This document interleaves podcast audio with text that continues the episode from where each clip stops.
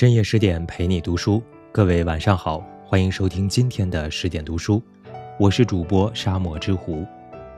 今天要跟大家分享的文章题目叫做《读懂朱自清的背影，才知道与父母和解是一生的修行》。文章作者竹溪。前段时间，董宇辉在直播间里罕见的谈到了自己的父亲。考上大学那会儿，我爸送我去学校，他扛着大袋子，里头装着被子和褥子。送到校门口那会儿，他三步一回头，五步一回头的告别，直到消失在人群中。看着我爸，我一扭头，就忍不住了。小时候读不懂朱自清的背影，长大后才懂。一番真情剖白，戳中了很多网友泪点。很多人都在评论区里留言，说自己也是在长大后的某个瞬间，读懂了父母的不易。作为朱自清的代表作，《背影》塑造了一个非常经典的父亲形象。他历经沧桑，在被单位开除后，还要为养家糊口四处奔波。他思想老旧，因为不会说漂亮话，所以被儿子嫌弃迂。但他也很爱儿子。那个艰难地翻过月台，又艰难地爬下来的背影，近百年来不知触动过多少人的内心。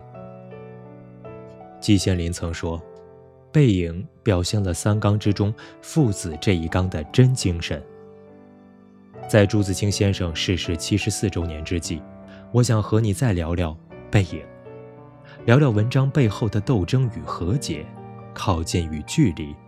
聊聊这段让无数中国式家庭照见自己的拧巴又温暖的父子情。观念不同是亲子矛盾的根源。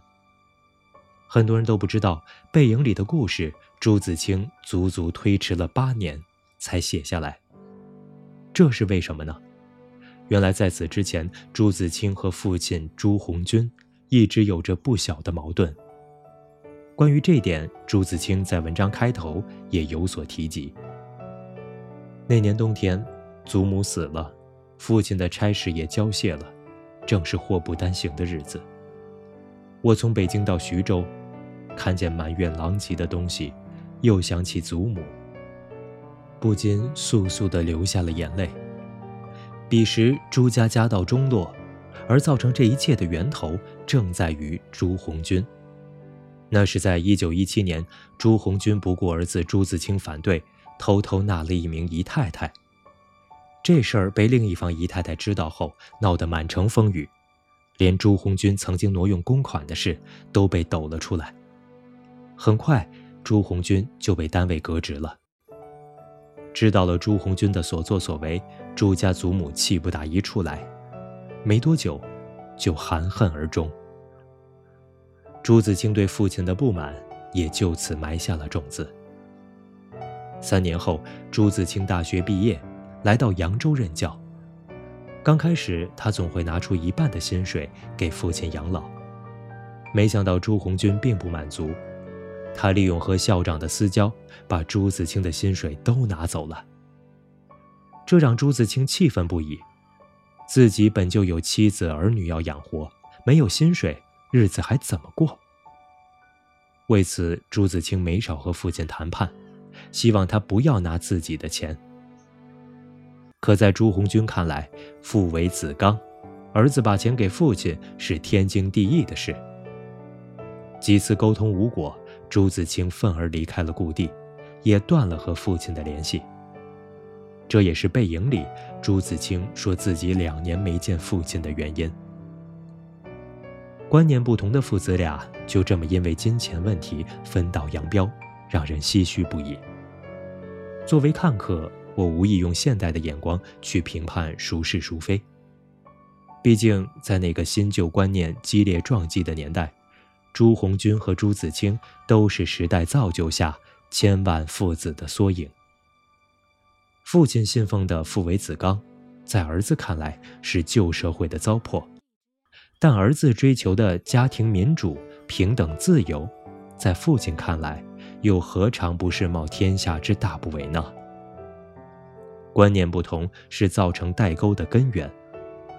就像《悲惨世界》里说的，孩子和父母如同树木分叉，虽不离同一个树干，却越长相距越远。或许对于每一个父母子女来说，在人生的某个岔路口上渐行渐远，是时代更迭的必然，也是亲子关系的宿命。父母的求和往往不动声色。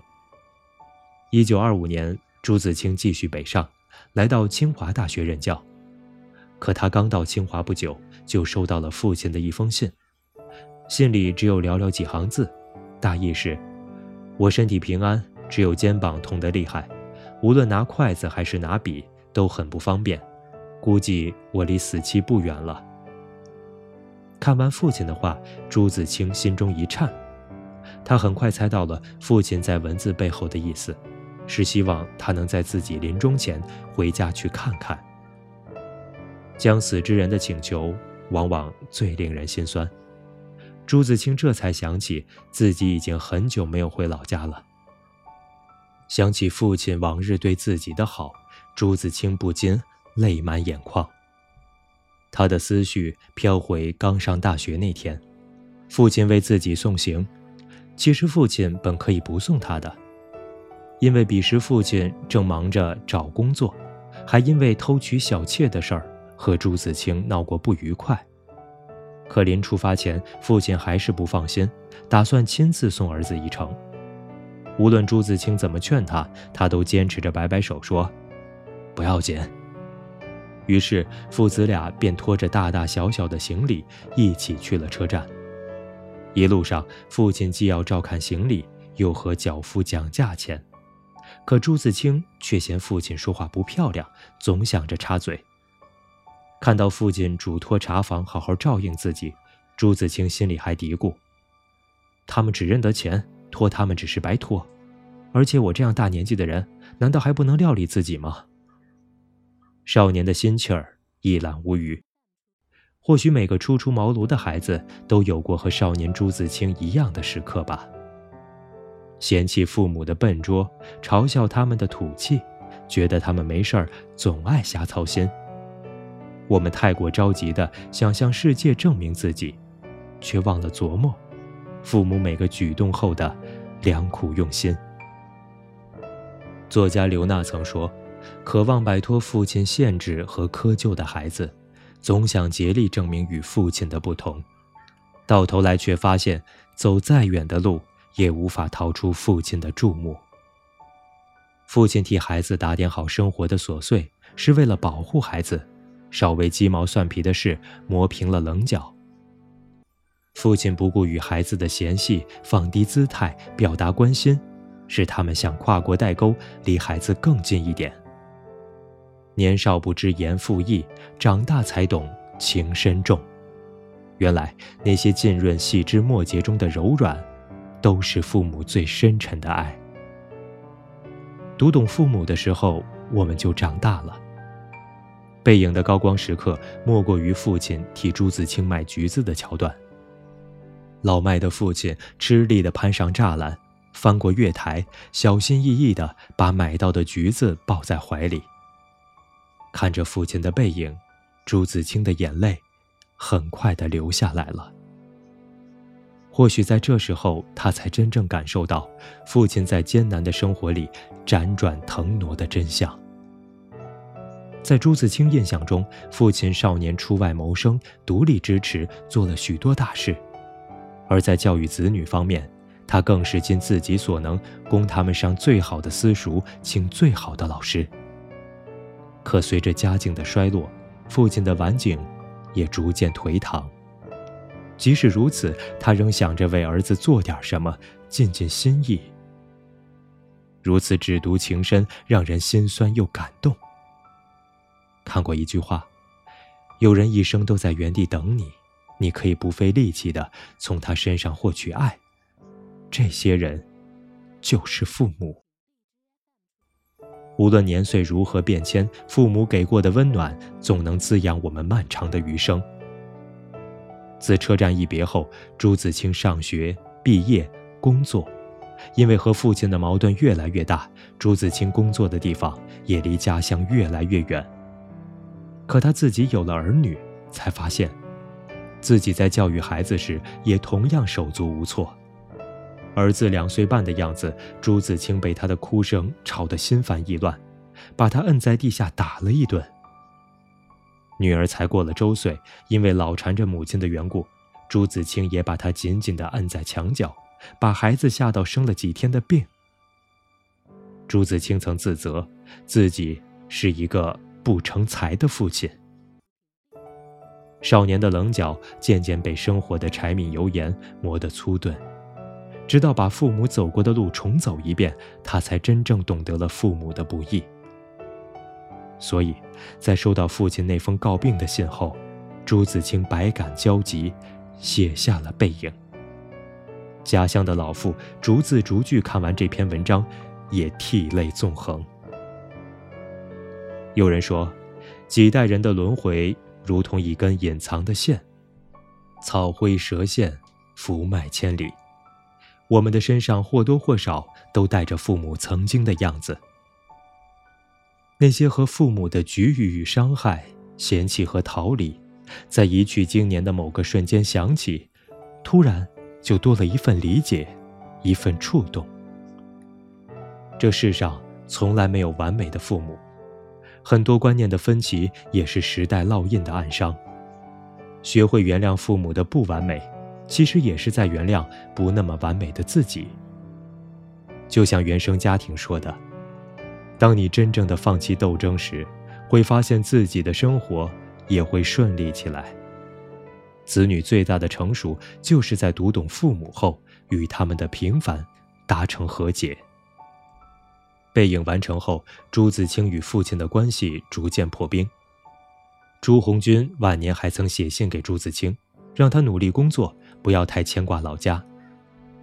而朱自清对儿女的态度也有所缓和，他不再要求孩子成为所谓的乖孩子，也不会用自己的经验去指导儿女的人生。在一篇文章里，他写道：“孩子们还是孩子们，自然说不上高的远的，慢慢从近处小处下手，便是了。神而明之，存乎其人，光辉也罢，倒霉也罢，平凡也罢，让他们各尽各的力去。我只希望如我所想的，从此好好的做一回父亲，便自称心满意。言语之中。”已是洞明后的释然。罗大佑曾经在歌中唱道：“我的家庭有我童年时期最美的时光，那是后来我逃出的地方，也是我现在眼泪归去的方向。或许，只有当我们见过更广阔的天地，拥有更强大的能量，才能设身处地去理解父母的过去，原谅他们的局限。”其实，父母和子女之间所有的冲突与和解，都是因为爱。只愿回过头来，我们还有时间去读懂他们苍老的背影，读懂他们沉默的牵挂。也愿漫漫余生，我们能带着父母给予的温暖和力量，珍惜有家有爱的每一天。点个再看，与君共勉。好了。这就是今天的十点读书，更多美文请继续关注十点读书，也欢迎把我们推荐给身边的朋友和家人，一起在阅读里成为更好的自己。我是主播沙漠之狐，我们下期再见。